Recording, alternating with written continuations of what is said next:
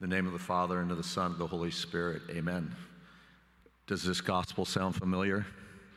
One week ago today, we prayed it in the church, and we talked about being chosen.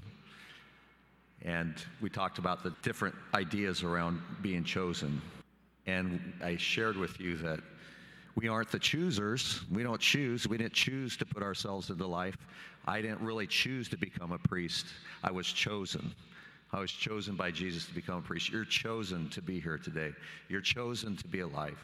And Jesus has chosen each and every one of you for an incredible, incredible uh, life uh, and fulfillment in God. So we're all chosen by Christ, and that's what's so special. And why do we come to church? We come to church to remember that.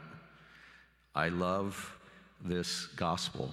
It's the gospel that I, I hate to say this, but I chose for my ordination when I became a priest. No greater love. No greater love. What does that look like? When we read the scriptures, we always think, well, what does that look like in my life? And not just out there in the world or, you know, abstract, but how does it look for me personally? What does that mean when Jesus says there's no greater love in his choosing us? So when I was thinking about this this morning and yesterday, I came to a story that I had growing up. So you know I'm the youngest of eight boys. And my next older brother, Mike, is about two years older than me, just a little bit less than two years older than me. Well, we grew up in the country. So we had, I was in the country in Oregon, so we had rivers and hills and mountains and green and we went hunting and we went fishing and there were a lot of farming community so there was corn and grass seed and mint and lettuce and onions and it was it was a beautiful growing up. But we like to be outside a lot, even in the rain. Rain didn't stop us from being outside or coming to church. It didn't do that. So we would be outside. And one time, my brother Mike was very adventuresome. He likes to take risks and be outdoors. And he was with his friends, and they were out in the country. And I don't recommend this, okay? But they were riding on a motorcycle and they had shotguns and M80s and fishing poles and all, all these things. They were riding this motorcycle, and Milo was in front of them on a dune buggy, and Milo pulled out in front of my brother Mike and his friend Tim. And they ran into the dune buggy, and Mike went flying. They said, the doctors probably said, they determined probably 40 or 50 feet in the air and so they weren't wearing helmets, so I don't recommend that. I don't re- recommend carrying your shotguns and your fishing poles and your M80s on a motorcycle at all. But he went flying 40 to 50 through the air, and then he hit the ground. He fractured his skull, so his skull was broken, and he was in a ditch basically. Tim d- did much better in the accident. Tim came upon my brother Mike. They were in high school, and Mike had his eyes open, but he was unconscious. And he had blood coming out of his ear and his nose with a broken skull, unconscious. So they got the ambulance out there. They took him to the hospital in Stayton, Oregon. Our friend Tim, who was with Mike, calls mom and dad and says, You need to get down to the hospital. Mike's been hurt. Hung up the phone.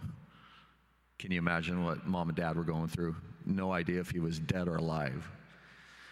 So they got down there and uh, they were got the backstory of what happened to Mike. And just to let you know, Mike's okay and he's alive today. He's a little bit, you know, off, but you know, he knows that because of cracking his skull. But they came down to the hospital, and I wasn't there, but some other brothers were there with dad around the hospital bed looking upon his son. Not knowing if his son was going to live or die. And dad made the comment to my brothers, he said, If there was anything I could do to take his place, I would.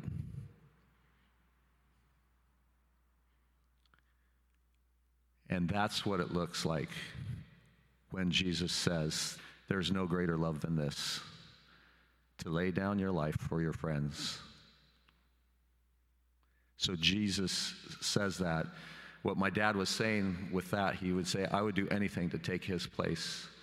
And I know that that was true. That was his son. He would give his life for his son Mike so Mike could live and my dad would die. And that's what our faith is all about. Is that Jesus has given his life for you and for me so that we could live with him today and forever. And that's what the church is about. The great, big, wonderful, beautiful picture of God's love.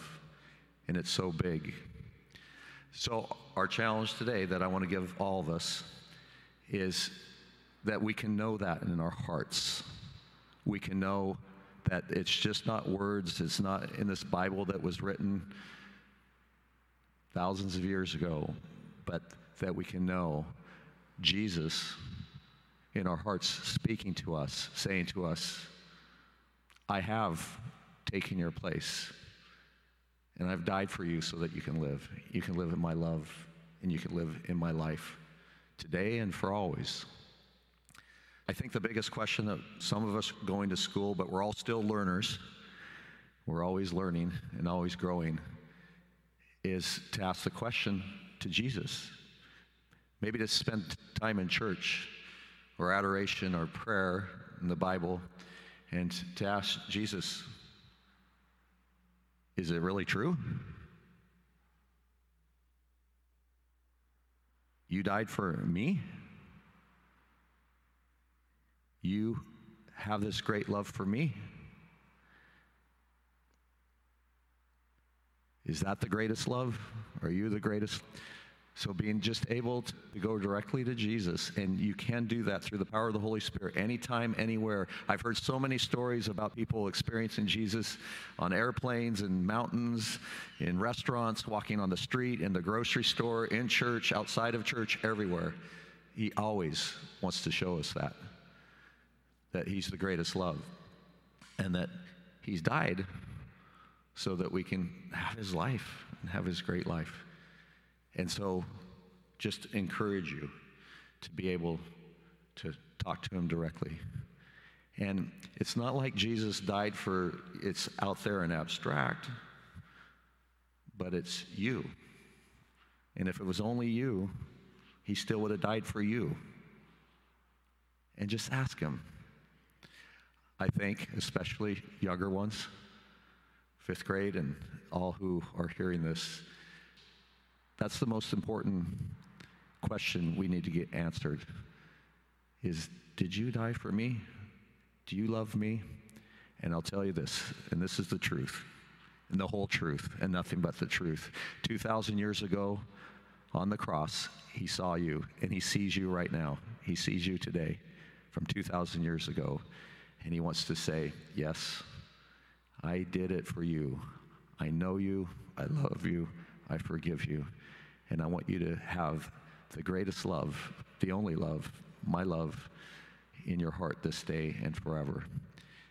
And if you ask, you shall receive. If you seek this answer, you shall find. If you knock on the door, the door will be open to you. And guess who will be on the other side? Jesus, smiling at you.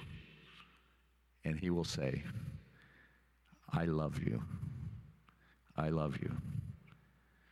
And that's what our faith is all about. And for this, I pray for you, for me, for us, forever.